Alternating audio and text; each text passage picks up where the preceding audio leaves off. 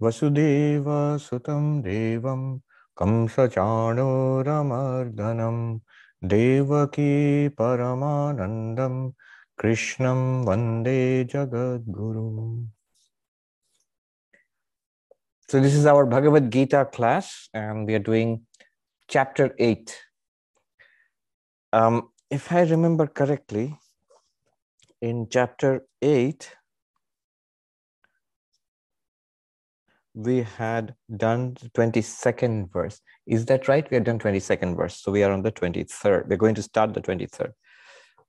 A quick recap. Not recap, just a little bit of context here.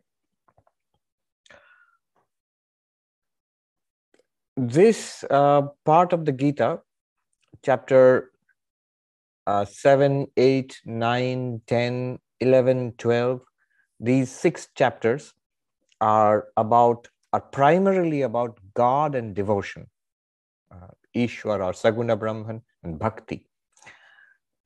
Remember that the structure which a non-dualist, an Advaitin, sort of sees in the Bhagavad Gita. 18 chapters divided into 3 sets of 6 chapters. Chapters 1 to 6, 7 to 12, 13 to 18. And how do you divide that? The Advaita idea that you and the ultimate reality are one in the same reality. That which appears, there's only one reality, non-dual reality, Brahman, existence, consciousness, bliss. And that appears as this entire universe, as you, the individual being, and as the God of this universe. So God, the individual being, and the universe, all three, there is an underlying reality, the reality which is deeper than all of them. Something that is deeper or higher than the world, than us individual sentient beings, and then even higher than God or deeper than God. And that's Brahman, the non-dual reality. And Advaita Vedanta further says, you, the individual being, you are that non-dual reality. We are that non-dual reality. We are Brahman, but we don't know it to be so. And because we do not know it to be so, that is the root of samsara, that is the root of all suffering. And our whole purpose, whole goal is to become enlightened to this ultimate reality about ourselves, that we are Brahman. So that's the whole plot of Advaita Vedanta. That's the storyline. Now, that's beautifully encapsulated in the statement, famous statement, Tat Tvamasi, that thou art, you are that ultimate reality. And the structure in the Bhagavad Gita is supposed to reflect this, that thou art. So the first 6 chapters are supposed to be an inquiry into who am I? And we're supposed to discover that I am pure consciousness. The next 6 chapters, 7 to 12, is an inquiry into that. That means God. And then the last 6 chapters, from 13 to 18, are supposed to be to establish the identity of you and God. How? Not that you are God. That's often people make this mistake about non-duality. And that's why the dualistic schools of Vedanta charge us with blasphemy. No, you think you're God, you're a miserable little creature. And they would be right. We, as we know ourselves, we are not God, not at all. It's ridiculous to claim that. We are very helpless little creatures. We are born and we die and we suffer. We are ignorant. We know very little. But Vedanta claims that we are in reality. If we would know ourselves, we are that infinite reality which appears as the sentient being, you, and as God. So therefore, it is correct to say you and God are one reality. Not that the sentient being is God, but rather the sentient being is Brahman, and God is also Brahman. So in that sense. But now, and how is this accomplished? We all know, we have been studying it so long, that it is accomplished by an inquiry into ourselves. I'm not the body, not the mind, I'm the witness consciousness. And this witness consciousness is that infinite reality. That's enlightenment. And everything else is an appearance. The universe is an appearance in that absolute reality. Now the question arises is, what about conventional religion, where we believe, dualistic, theistic religion, where we believe that God exists and heaven exists and we establish a relationship with God, where does that figure in all of this, in this scheme of enlightenment, self-realization? So this is the context. What is going to happen now provides an answer to that question. Here we are not talking about self-inquiry, non-duality. We are just talking about God, devotion to God, and what happens after death. That's the context. Before I plunge into it, because the language here is going to be quite arcane. So before we get swept up by all those complexities, let me give you the big picture, what Krishna is going to say. Krishna is telling Arjuna that quite apart from his quest for enlightenment, self-realization, one should lead a devout life. So if one leads a devout life, that I am devoted to God in the form of Krishna or Vishnu or Devi, whatever. We are entering into the worship of the Divine Mother, Durga. So that's another way in which we conceive of or worship God as the Mother.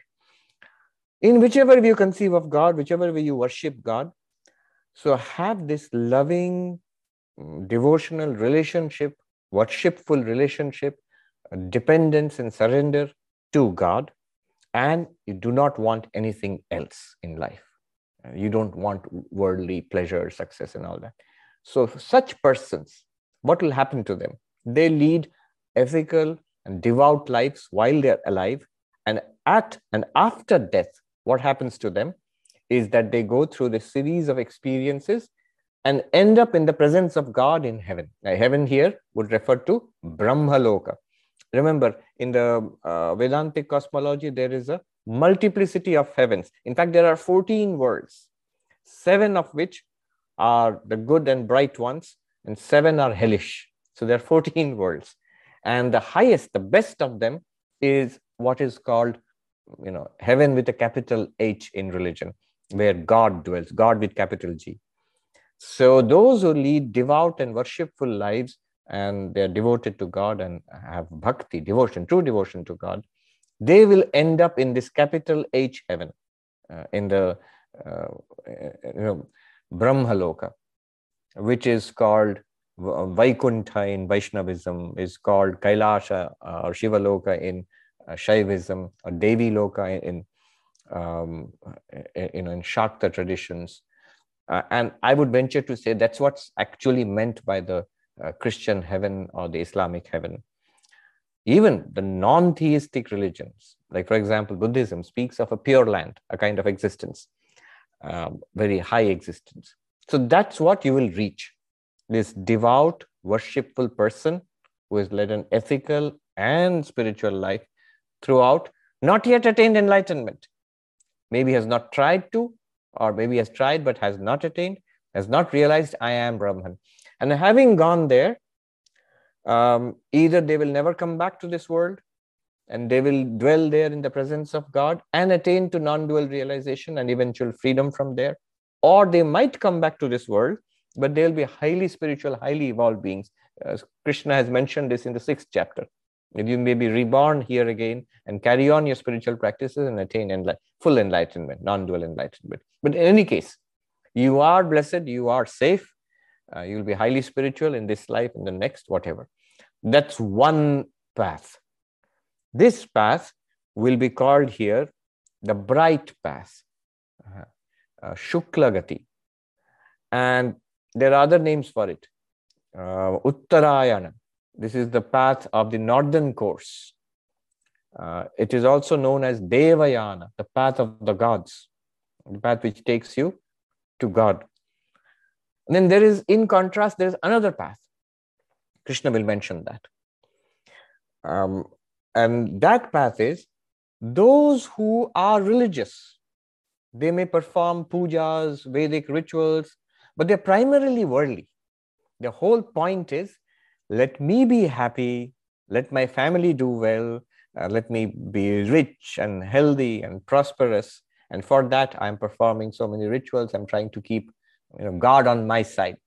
For what? Not for attaining God, for the world, for a good life in this world and to go to heaven in the next world and then after that again attain a better life, so on. That's also a religious life. That's also a religious life, but not particularly spiritual. Such people who are steeped in those days in Vedic ritualism, what would happen to them at the point of death, after death? They will go through a path which Krishna will call the Krishna Gati. Here, Krishna Gati does not mean Krishna of the Gita. It does not mean Sri Krishna. It does not mean God. Krishna here just means dark. And that's why Krishna is called Krishna, actually. You're supposed to be blue-hued, you know. So, Krishna Gati here would mean the dark path, in contrast to the bright path. What is this dark path? What does it consist in?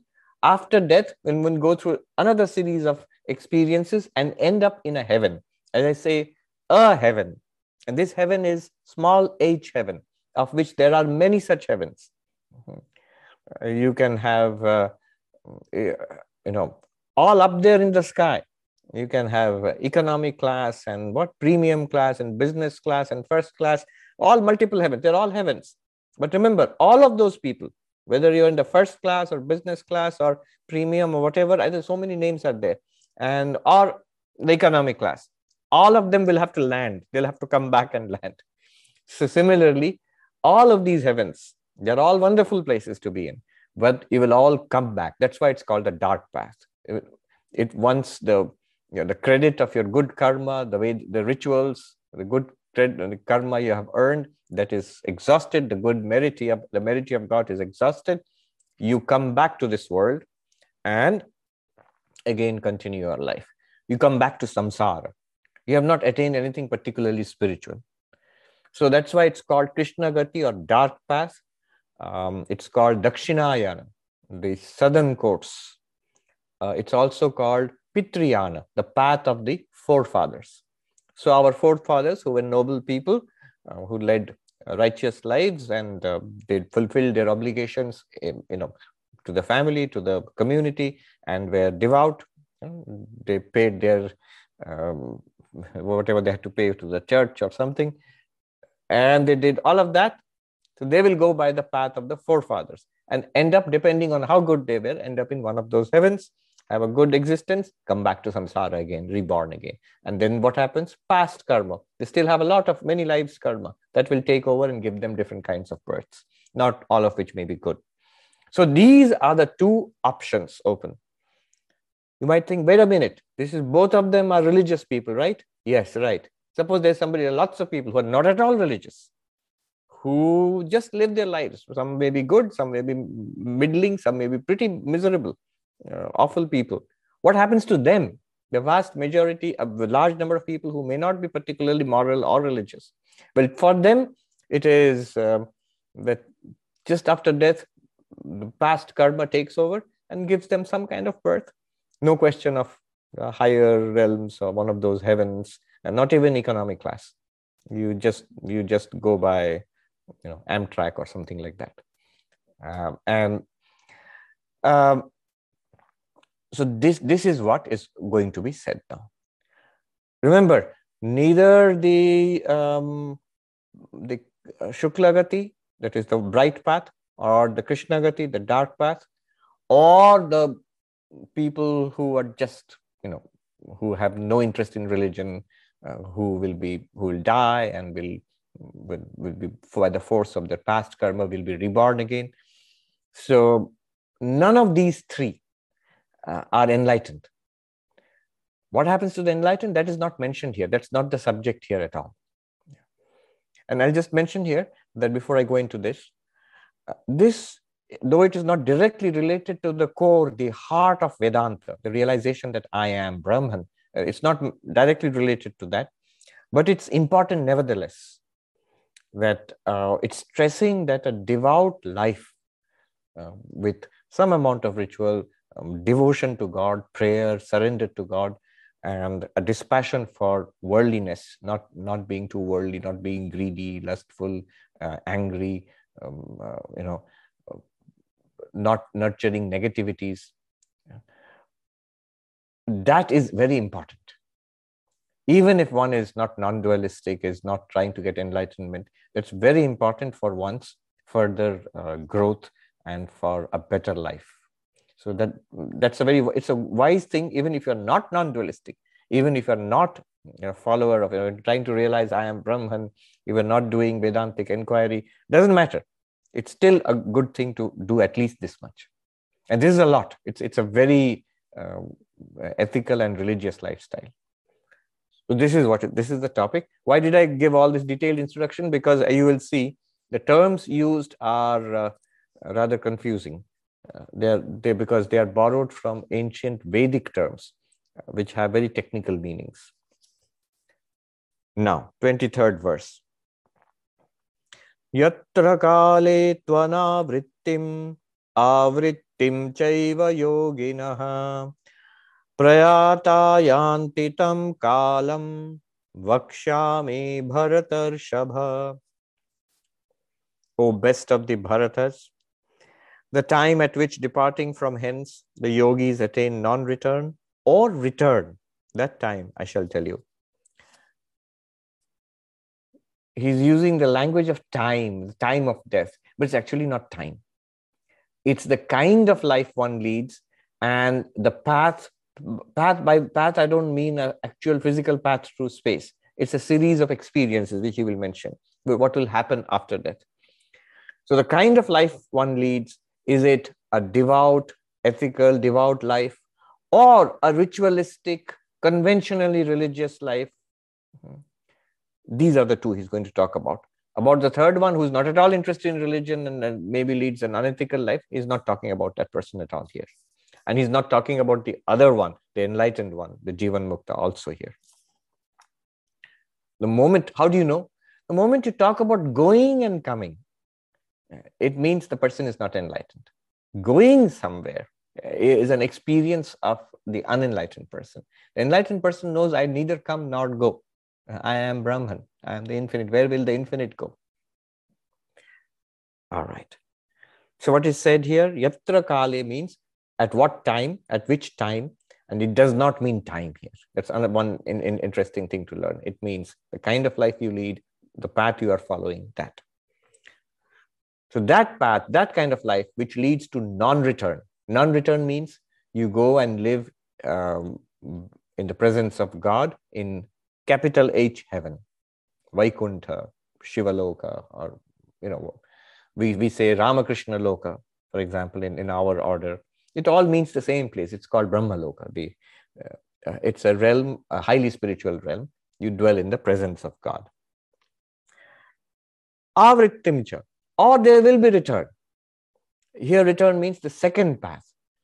Moral, ritualistic person, but wants, you know, happiness in this world and the next world. That person will come back. Why? Because he wanted it. He or she wanted it. That will come back. So that path. So he's calling both yogis, but one is actually a devout worshipper, meditator on God. The other one is a ritualistic kind of yogi. Prayata, having departed in this life after physical death of the body, yanti, they go. Tankalam bakshami bharata shabad. That time or that path I will speak of now. Now, what is he going to talk about? Let's see. So here come all those shower of arcane terms. Agni jyotir aha shukla Shanmasa Uttarayanam Tatra Prayata Gachanti Brahma Brahma Vido Janaha. Fire, the flame, the day, the bright half of the month, and 6 months of the sun's northern course, departing by this path, the knowers of Brahman attain Brahman. All right. First off, Agni means fire, but here it does not mean fire. It means the Devata or a deity who is the deity of fire, god of fire. Light, it does not mean light as such. It means another deity. Day, it does not mean day. It means a deity who is called day. Shukla Shanmasa Uttarayanam. It's another deity who is associated with this time. Of the 6 months of the sun's northern course. So they all refer to deities. They all refer to gods, but not God with capital G. What does this mean? There are reports actually of people who have had near-death experiences and then have come back to tell us. So I take it seriously or not, but the reports are interesting. They often speak of a bright being, being approached by a bright being who is calling to them. So these are what are mentioned here, that they, after death, the sentient being, we will come in contact, or we'll be approached by this, like some kind of heavenly guides. They will take us, all within quotes, take us to another realm and hand us over to the next guide, and the next guide will take us to that, and so on. So these are all the heavenly guides which are mentioned here. They are deities. And how do I know this?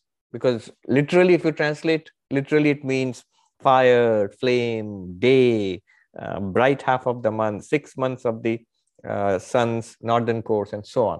So how do I know these mean deities or gods with small g? Well, thanks to Shankaracharya's commentary and all the classical commentaries.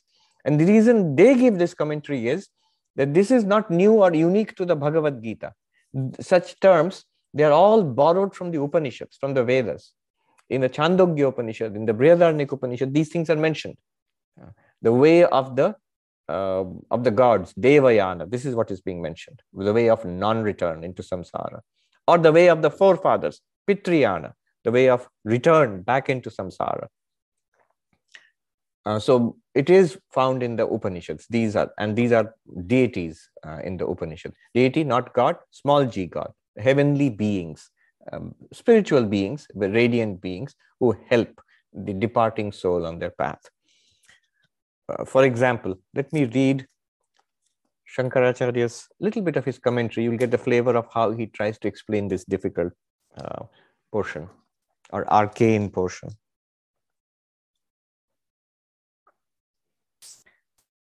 Agni literally means fire. Agni, Kala Abhimanini Devata. So this is a Devata, a god, small g god, who presides over time. And it doesn't mean fire.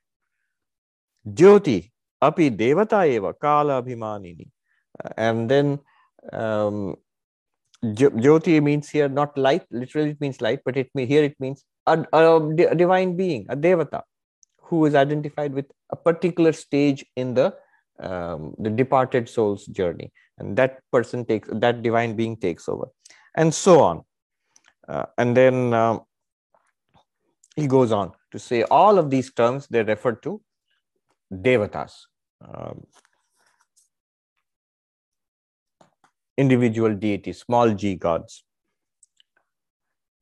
And then what happens? Tatra prayata, passing along this path, going along this path. The who are we talking about? Not everybody. Brahmavido janaha. Brahmavit here means knower of Brahman. Here it does not mean knower of Brahman. It means the one who has meditated upon Brahman, meditated upon God, who has prayed to God, who has a devotional relationship with God. Look, if you want to forget all this complicated stuff, just tell me straight away, what does this mean? It means what all the dualistic religions, devotional religions tell you. If you're devoted to God, after death, you go to heaven. That's what it means. That's all that it means here. Just a series of mystical experiences you have one after another. And as I said, these have been reported by people with near-death experiences, those who sort of have this experience and come back to tell us. They report a little bit of this. And it's somehow common to many religions. It may not be described at all in this language, but all religions speak of heavenly guides or beings who help take the departing soul to the presence of God. Where do they go? Brahma Gacchanti. They go to God. Here, they go to God means they go to heaven and dwell in the presence of God. So, literally, what theistic, dualistic religions promise. If you are a believing, devout person, you will reach God. Whether it is in Christianity, Islam, in Vaishnavism, in Shaivism, in every theistic religion, that is what is promised after death. Basically, that's what he's talking about. And this is good. This is a good path. That's why it's called Shukla Gati, a bright path. In contrast to that, he will talk about the other path of people who are not bad people, but basically they are believing people also. But their whole, their entire belief is oriented towards the world.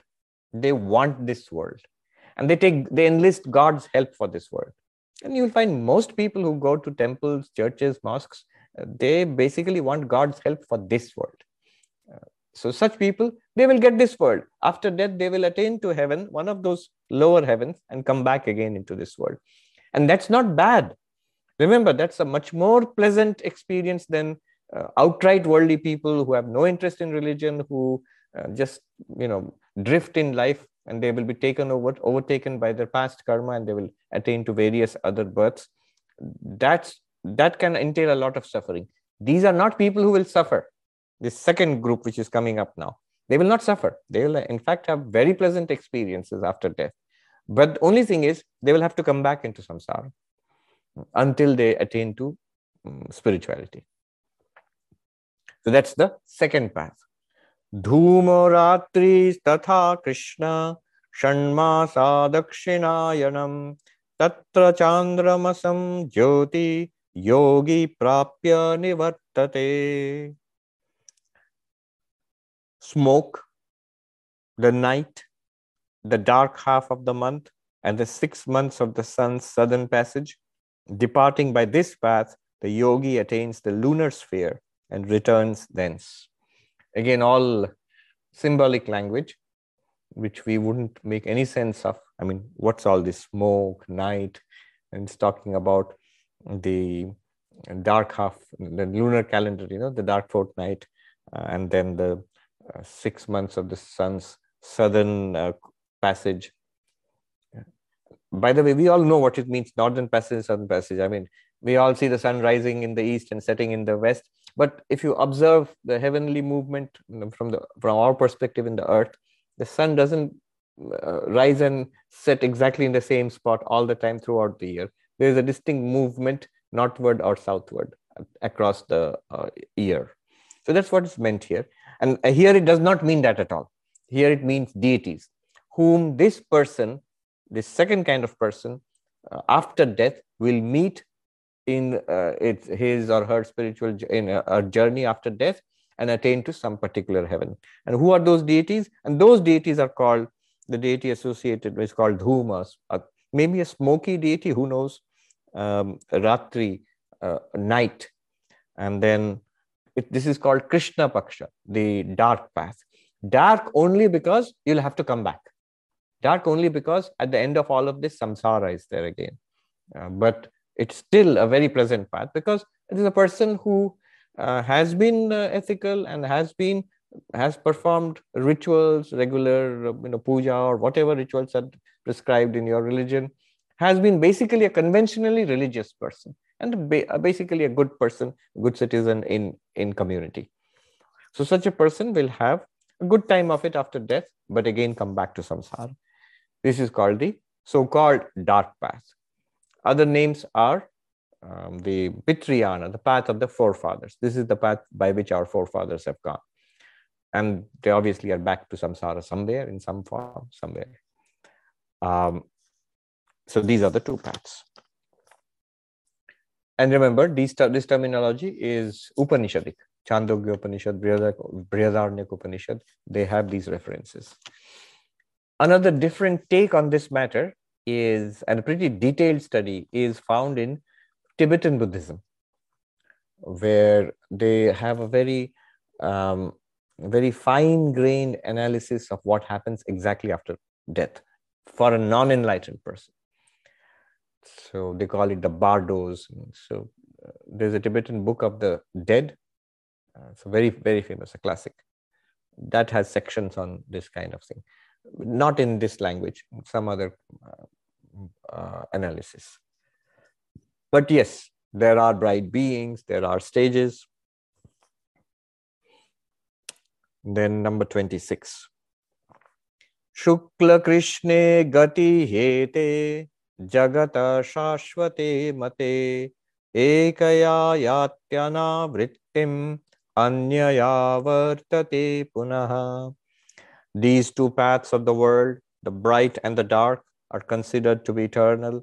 By one, one returns not, and by the other, one returns. Basically summing up all of this. These are two possible paths by which a religious person might, what would happen to a believing person, a religious person after death. Both are good. One will lead to the highest heaven, the presence of God, as promised in your particular religious path. And you will have those experiences, and it will be a blessed experience. And even the Advaitin, the non-dualist like us, our point is also satisfied, because the point is that there in that highest heaven, those who have not got enlightenment in this life, who were maybe not paying attention in the Vedanta classes, they will again, I'm sure, have Vedanta classes there in the highest heaven.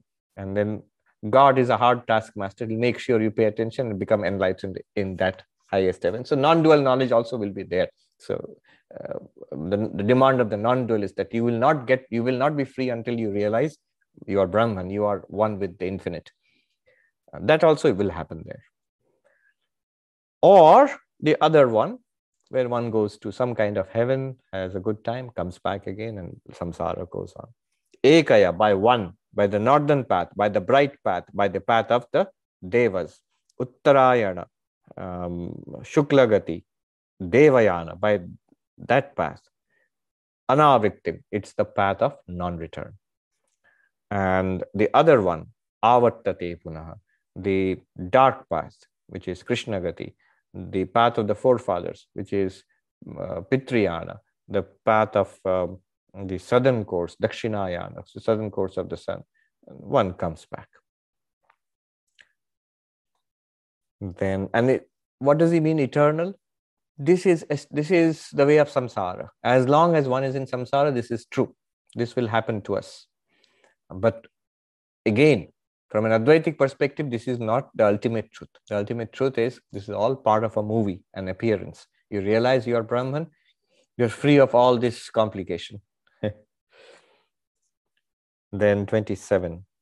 Naite Shriti Partha Janan Yogi Muhyati Kaschana Tasmat Sarveshu Kaleshu Yoga Yukto Bhavarjuna. Knowing these paths, O Partha, no yogi is deluded. Therefore, at all times, O Arjuna, be endowed with yoga.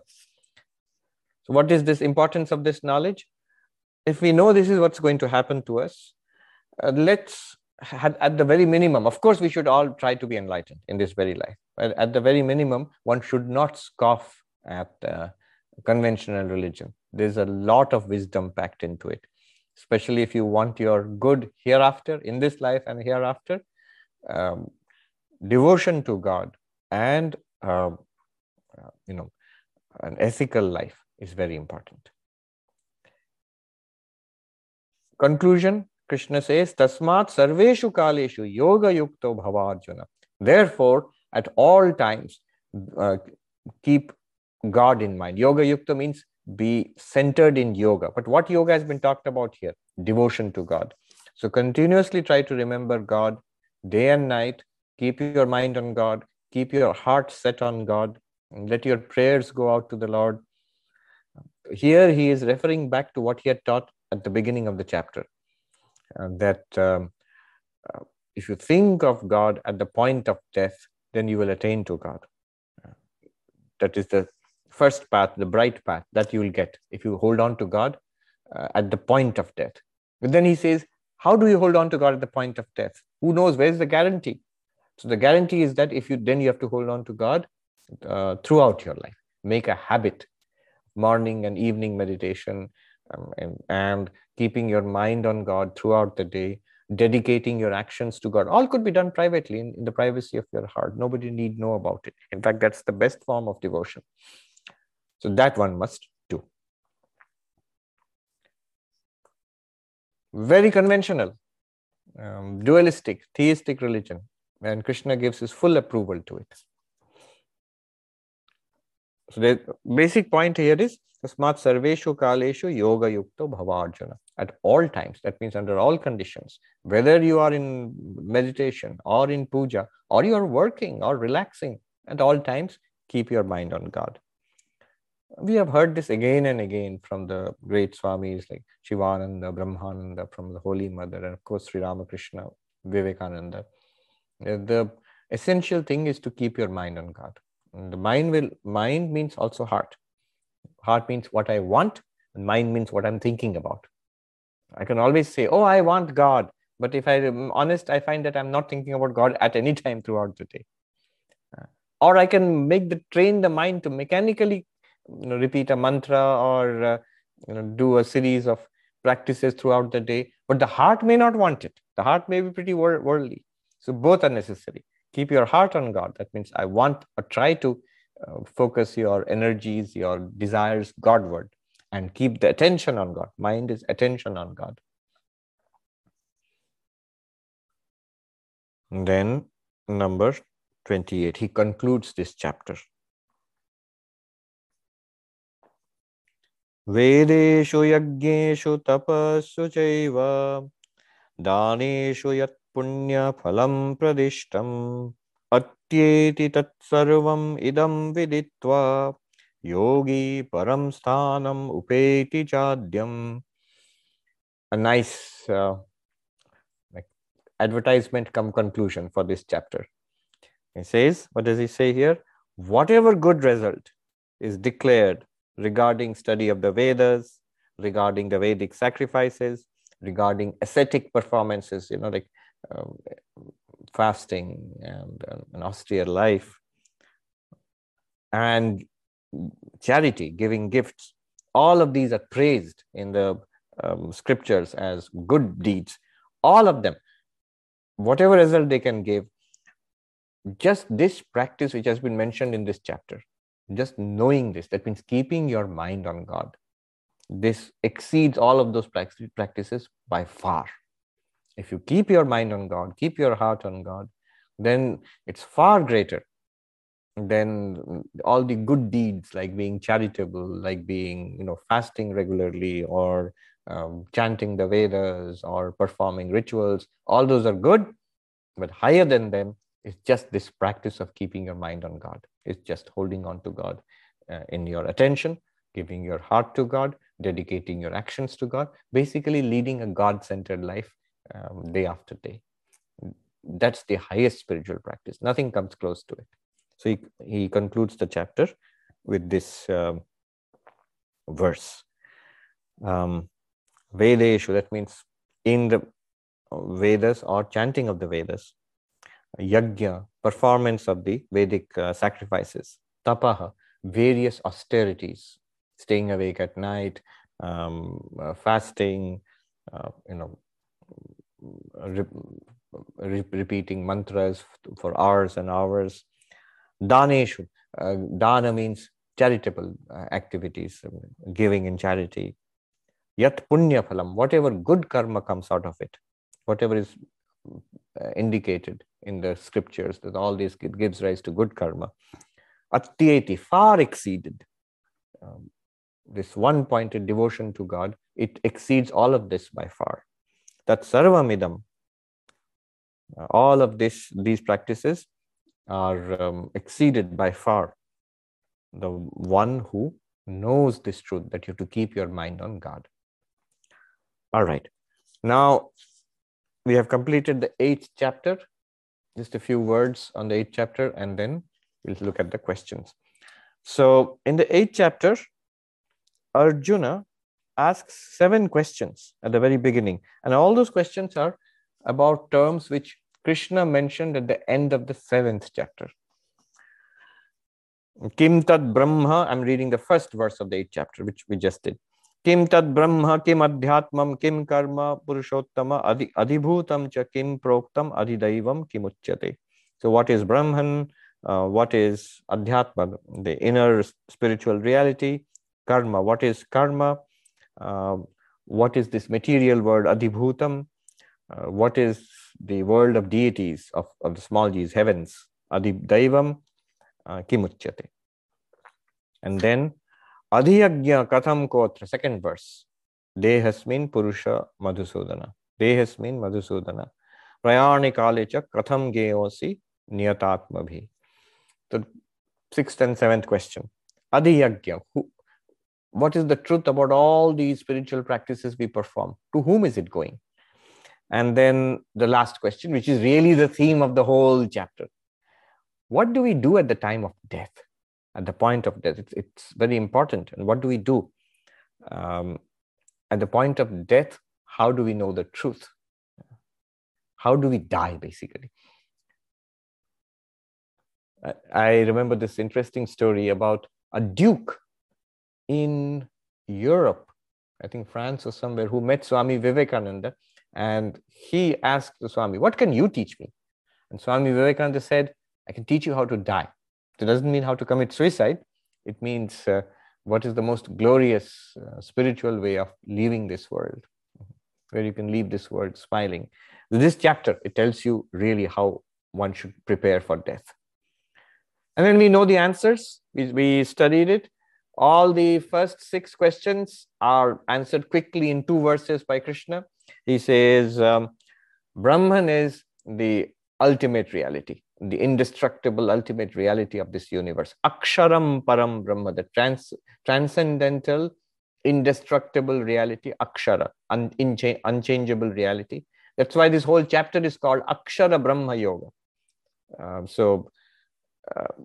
Brahman is the ultimate reality. That's all. It doesn't say anything more about it. And then, what is adhyatma, our inner spiritual reality? He says, pure consciousness. You are consciousness. You are Atman. That's your inner spiritual reality. And then, what is karma? Karma is cause and effect, that which produces this entire universe, that which regulates everything, causality. Every action has its effect. Every cause, has its consequence. Then, Adhibhutam.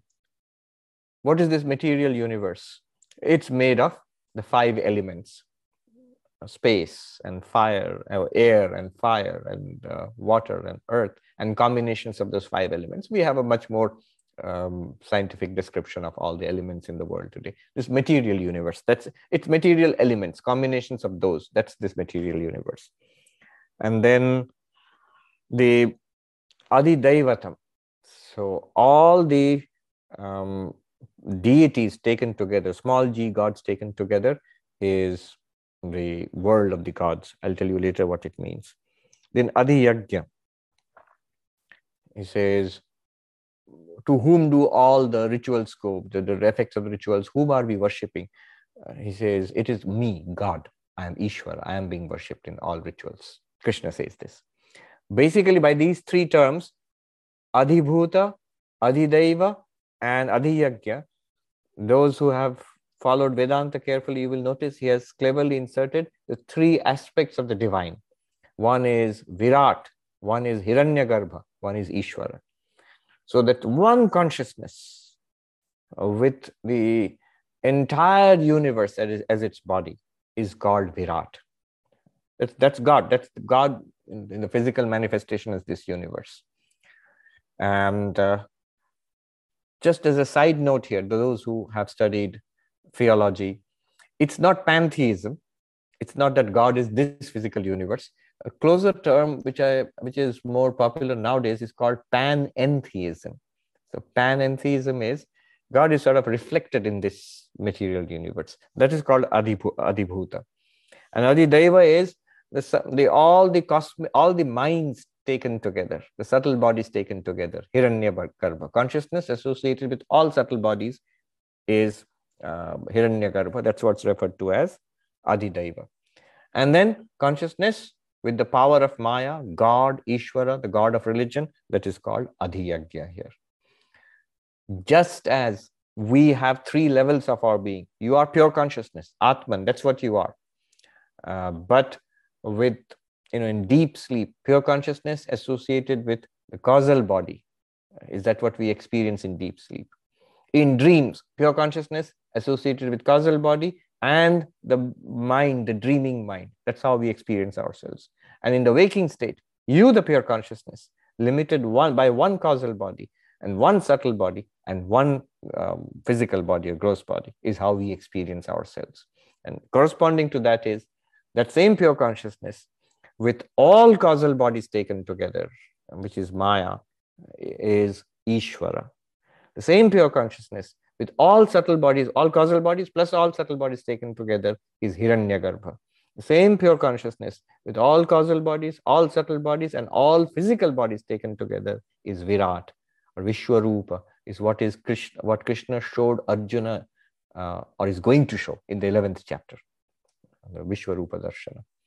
Anyway, just if it's confusing for you, then just let it be. But those who have done Vedanta Sara, it just matches it so well. The rest of the chapter is focusing on that at the point of death, do remember God. And in order to remember God at the point of death, then you remember God throughout your life, throughout your days. He says that, Antakalecha mameva smaran muktva kalevaram. At the point of death, think of me and be delivered from this body. Let go of this body. Why? Yangyam vapi smaran bhavam tyajatyante kalevaram. Says, whatever you think of, whatever you dwell on at the time of death, that will influence what will happen to you after death. Therefore, dwell on God, dwell on the highest. I know of people, I know this person who died, was generally a good person, in our family before I became a monk. And her last thought, her last expression before she died of cancer, was that where she had hidden some money, so that her family could use it. That's what you're thinking about, that at the point of death. You can't help it, And that's the most important things. When dominant thoughts come up, regrets come up.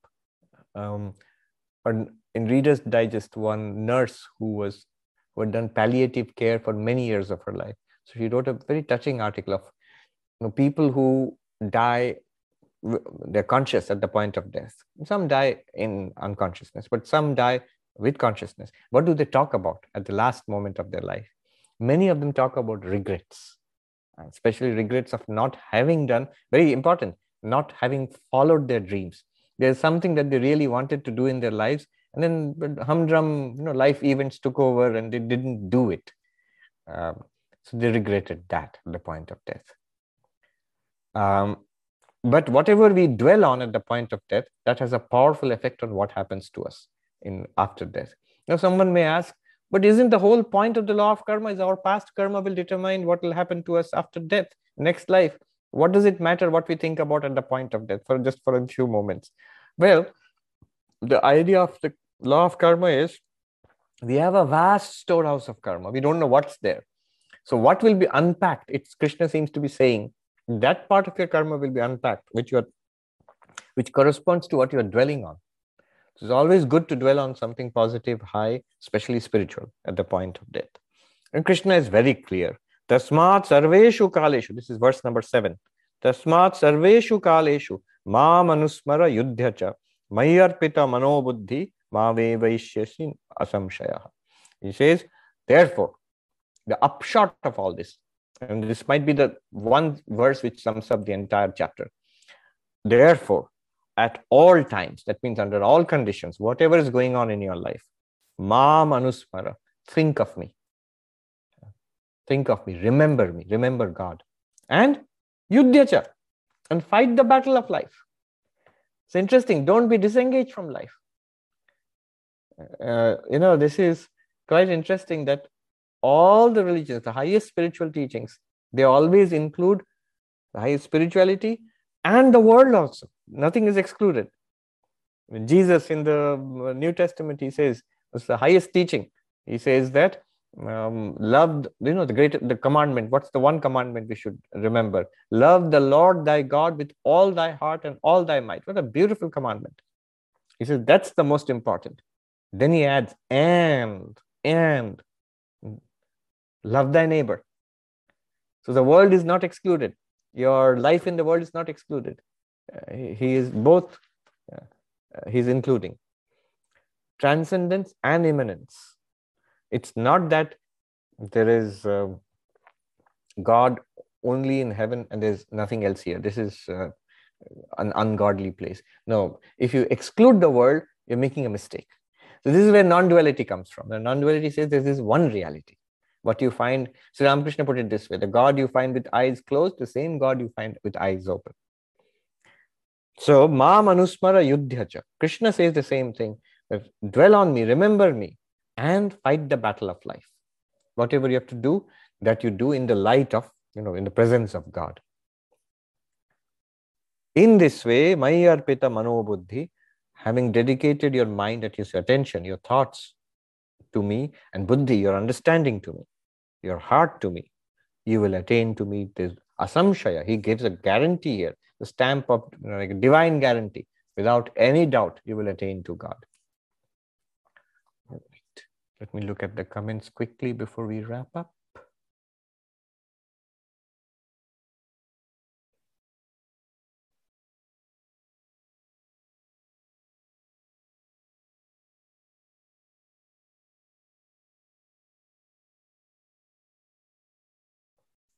Aditya says, what does capital mean? When you say heaven with capital H, God with capital G, the philosophical difference between capital God and versus lowercase God? Yes, there is. So, in Hinduism, we talk of devatas. Literally, it means the bright ones, bright beings. And they are not God. They are like sentient beings like us. They have attained to a high status. They are powerful beings. They dwell in some heavenly realm and they control the forces of nature. They control the forces in our bodies also, but they are not God and they are not enlightened. And so just because of a great deal of good karma, they may have attained to certain positions and they will lose it after some time and they'll come back into this samsara. And we too can attain to those positions, but they are, it's otherworldly, but still worldly. It's nothing particularly highly spiritual about them. So these are the gods which we hear about in Hindu mythology, Indra, Chandra, Varuna, Agni, and all of that, right? But God, capital G, so these are English words. In Sanskrit, Ishvara, Bhagavan, it's very clear. Saguna Brahman is the creator, preserver, destroyer of the universe, is the controller of our destiny, the giver of the fruits of our karma, is the one to whom our worship is directed, is the one who loves and looks after us and protects us and guides us to enlightenment and freedom. Ishvara, the omnipotent, omniscient, omnipresent. And there is only one of that, only one God. And that God actually projects this entire universe out of his, her, or its own existence. That's basically the God of religion, of theistic religions. That is God with capital G. Because of this distinction is not understood, often Hinduism is thought of as a polytheistic religion. You know, multiple gods and, you know, they worship many, a bunch of different gods. That's fine if you think about it that way, but it's actually not true. Hinduism is very clear that there is one power in this universe. And it goes further, further than the monotheistic religions. And Swami Vivekananda said here in the United States, I'm afraid your monotheism, so-called much-vaunted monotheism, is but halfway house. It's not a complete system. Go even further. That is Advaita, non-dualism. It's not that there is a universe and there are sentient beings and above us somewhere, there is one supreme, you know, all-powerful dictator of the universe ruling over all of us. Not like that. There is one underlying reality of all of this, which is appearing as many. Anyway, But it's also true that this God of religion is a reality. It's not a fiction. And this one God, that's the capital G God. That's the God you would worship. And that God can be worshipped in different forms and different names in Hinduism. Now we are going to worship the same God as Mother in Durga Puja this week. By the way, those who are here in New York, you can come for the puja on Sunday morning. But the same God is worshipped as Shiva, is worshipped as Vishnu. It's the same one God. The name is different, forms are different, mantras are different, rituals are different, stories are different. But some things are common, that it's one power who controls the entire universe, who projects, maintains and dissolves the universe, who is omniscient, omnipotent, all-loving, beneficial. So those characteristics are common across all of these. And this is the same God that Jews, Christians, Muslims, they all worship as the one power behind this universe, the one loving father of this universe. So that's the capital G God. Small g gods, many. And they are all like people, like sentient beings in charge of different powers of this universe. You can think of them. We have DC comics and Marvel comics and superheroes, and so a variety of supernatural beings. Okay. Not spiritually important. Similarly, heaven. So after death, we do exist. But these are called lokas or planes of existence. There are multiple planes of existence. Why after death? Even now we do exist. And we live in a particular loka. This is the mortal plane called Martya Loka. So this is one plane of existence. But after the death of this body, there will be other planes of existence. Those are all called small h heavens. There are good ones. And there is the highest heaven, Brahma Loka, which is a spiritual heaven, because that's where you are dwelling in the presence of God, capital G. So a devotional person would aim to reach that. That's what's promised in religions. When be a good person, believing person, you go to heaven. Even Krishna here in the 8th chapter has said that. That's the highest heaven. But there are lower, not even earths, mortal worlds or heavens. There are miserable worlds, worlds of darkness and despair and suffering. Those are hells. It's not right to say that in Hinduism there's no hell. People sometimes think that that's what Vivekananda said. No. There's not just one hell. There are multiple hells. There are 7 hells which are described in Vedanta, for example. In Jainism, in Buddhism, there are descriptions of multiple hells. So it's a part of Indian culture. But the only thing is, none of these are permanent. You don't burn in hell forever, nor do you go to one of these lower heavens forever, though the highest heaven is truly forever. But all of these others, this mortal world, the lower heavens and the hellish worlds, they are all temporary. A lot of bad karma will take us to the hells. A lot of good karma will take us to the lower heavens. And mixed karma always brings us back to this world. So that's the difference between God with small g, God with capital G. In Sanskrit, the Devatas and Ishvara or Bhagavan. That's the difference. So Charles Chow is saying there are the good and bad in the karma stored and transferred in the... I read that karma is not linked or contained in the Atman. Right, karma has nothing to do with the Atman. The effects of karma, the tendencies are there in the subtle body, and the results of karma are always stored with God. Just like your funds, your credit and debit, everything is stored in the bank, and the bank manager gives you a line of credit or pulls in your debts whenever they want. Similarly, our karma account is controlling what happens to us in this life and the next. Yes, the story of Bhishma, Neelaji, Bill, they're all talking about this. Yeah. So that their time, the 6-month journey of the sun to the north, literally, it is true. And remember, I'm giving an interpretation of this from the commentaries of Shankaracharya. But if you literally take what Krishna is saying, it seems to be time. One part of the year, if you die that part of the year, you go to the highest heaven. If you die in the other part of the year, you go to the world of the forefathers. Both are, by the way, good. Rick says some people routinely perceive these subtle beings even without having an NDE. Yes, there are mystical experiences of these beings. And there are depictions of people experiencing these gods, these small g gods. Literally look at the word Devata. Devata, div means shine. So there are some shining beings. Padma says, as a strong believer of God, after he took away my child, it's being very difficult to understand how to accept his actions and worship him. Yeah, everything in this world, giving and taking is karma, is cause and effect, impersonal. It's not that there is a being out there who is punishing us. That's very difficult to accept. If there's a being out there who's punishing us and rewarding us, that's a bit infantile. But if it's all cause and effect, then maybe one can come to some kind of reconciliation. But something like losing a child is so traumatic and so deep. And I was reading somewhere. Notice, there are words in all languages for people who lose, say, a husband or a wife, you know, widower or a widow, or lose parents, an orphan. There is no word for somebody who's lost a child. Mm-hmm. So that's so devastating. And at that point, it's difficult to believe in a loving God.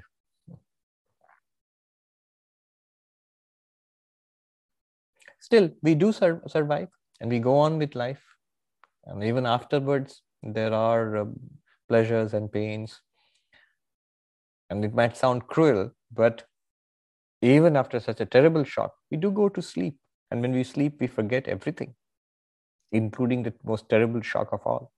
And when we wake up, when we even are remembering such sorrows, even then, loss of a child may be the most traumatic and sorrowful thing. Even that most traumatic and sorrowful, the greatest of griefs, that you don't remember continuously. You'd go mad if somebody remembered it. It comes and goes.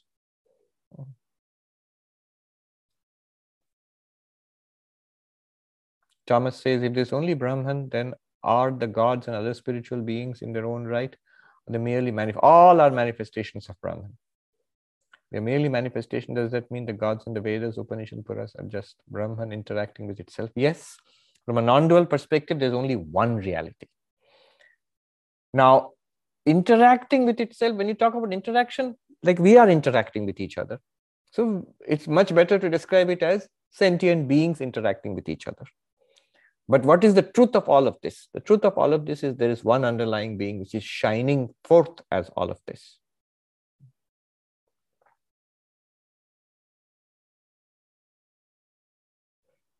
Lisa says, it sounds like the three, Ishvara, Virat and Brahman, are comparable to Father, Son, Holy Ghost. Better not compare that. These are very theologically loaded terms, a lot of complex theology behind it. So we can just leave it just like that. I mean, people have compared Brahma, Vishnu, Maheshwara to the Father, Son, and Holy Ghost. But again, I don't think that's a good comparison, because the Father, Son, and Holy Ghost in Christianity, Father would be Saguna Brahman, Ishwar or Bhagavan of Hinduism. That I agree. But the Son here would mean incarnation, avatar. That also is compatible. But the idea of Holy Ghost, the presence of God amidst all of us, that's a conception not directly found in Vedanta. Sukriti, is Brahman and Atman the same? Yes, that's the Advaitic idea. Atman means our own reality. Brahman means the reality of this universe or God. They are the same ultimately because it's all existence, consciousness, place. If you follow a dualistic religion, then they are not the same. You are an individual being.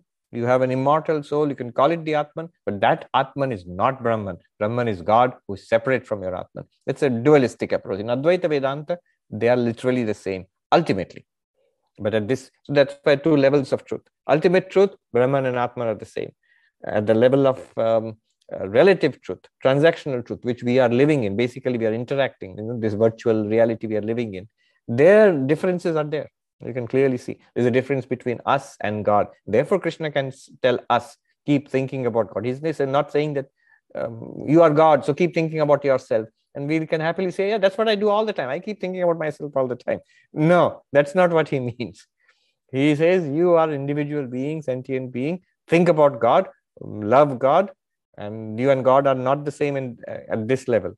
So that one level, that is Advaita, that self-knowledge that was taught in the second chapter and third chapter and so on. But this here, devotion to God is being mentioned. Here, the difference is emphasized.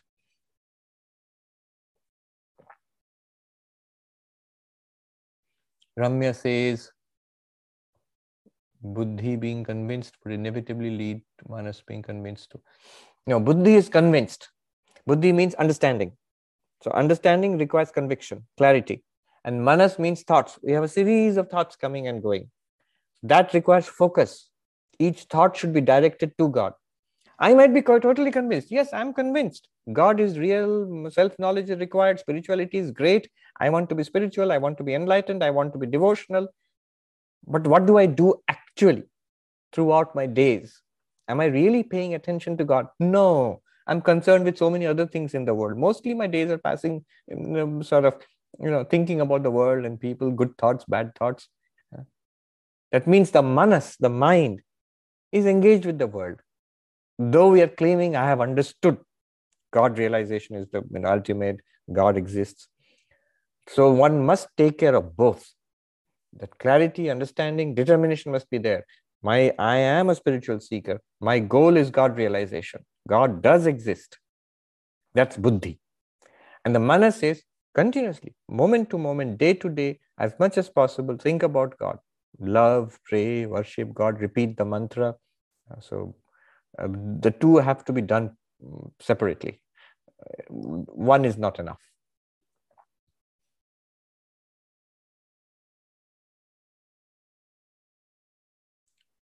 Shambhade Chaudhary says, how do we keep our mind and heart on God? What is the difference between the two? Yes, I just explained that.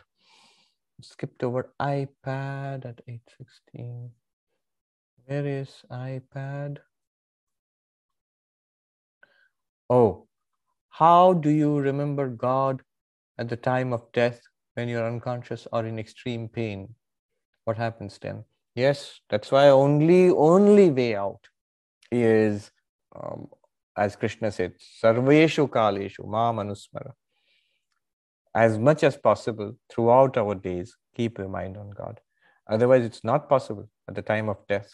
Time when the mind is very weak, the mind is tortured by the pain in the body. And when the mind slips into unconsciousness, you cannot remember God. But just before you slip into unconsciousness, and remember one thing, more than this. I mean, this is like creating a lot of pressure on people. Oh God, I have to think about God all the time. Remember, it does not matter. It's not dependent on our effort, really. This thinking about God and loving God expresses our yearning for God. But what happens after death and what we attain to, that's all in the hands of God. Even this praying to God is also in the hands of God. If I want to, if I really yearn for God, God will make it possible.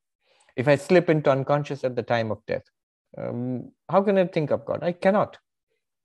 But it's not that it really much depends on me. It depends, God will take care of me. That power which has been taking care of me till now will take care of me at that time too. I'll share with you what, in a words of hope, a very senior monk, the head of our monastery, when I became a monk, he told me, and these are really great blessing, words of hope. So as an over-enthusiastic young novice, after a few days, I said to the abbot, the head of the monastery, I don't think I'm making progress. I don't see how I will attain to God realization, you know, the way I am going. And you read about all these great swamis and great devotees, and you find yourself so lacking in comparison to them. And he told me something which is so soothing, calming, and great blessing. This I'll share with you. He said, do not worry. The one who has brought you till here, the one who has done all this for you till now, that one will do the rest for you also. Actually put it as a rhetorical question. Will he not do the rest for you. Where we have come to now, if we really honestly take a look at our lives, whatever little progress we have made in spiritual life, whatever high, good aspirations we have, spiritual aspirations we have, it's not, we have not really generated it ourselves. It has come to us. It's not that we have made all this progress ourselves. All the great things in our life, there is some other component working behind our efforts. We make efforts, but there's something else there too. So that power will continue to help us until the very culmination of this game of life, not just this life, of all our lives. So with that wonderful prayer, we pray to the Lord to bless us, keep his, her, its hand over us, a hand of blessing over us all the time. Keep us under protection. And it's a wonderful life, wonderful lives in plural. We will see it all through, you know, under the grace of God. Either best of all things, enlightenment here and now in this life, or even at the point of death, or failing that, the bright path, the path of the gods, Devayana, the bright course of the sun, Uttarayanam, the northern course of the sun, which is all this Krishna mentioned here. That will happen to us. Now we know what's going to happen. We can check. Oh, bright being coming here. Check. I said, Krishna told me about it. All right. Om Shanti Shanti Shanti Harihi Om Tat Sat Shri Ramakrishna Arpanamastu.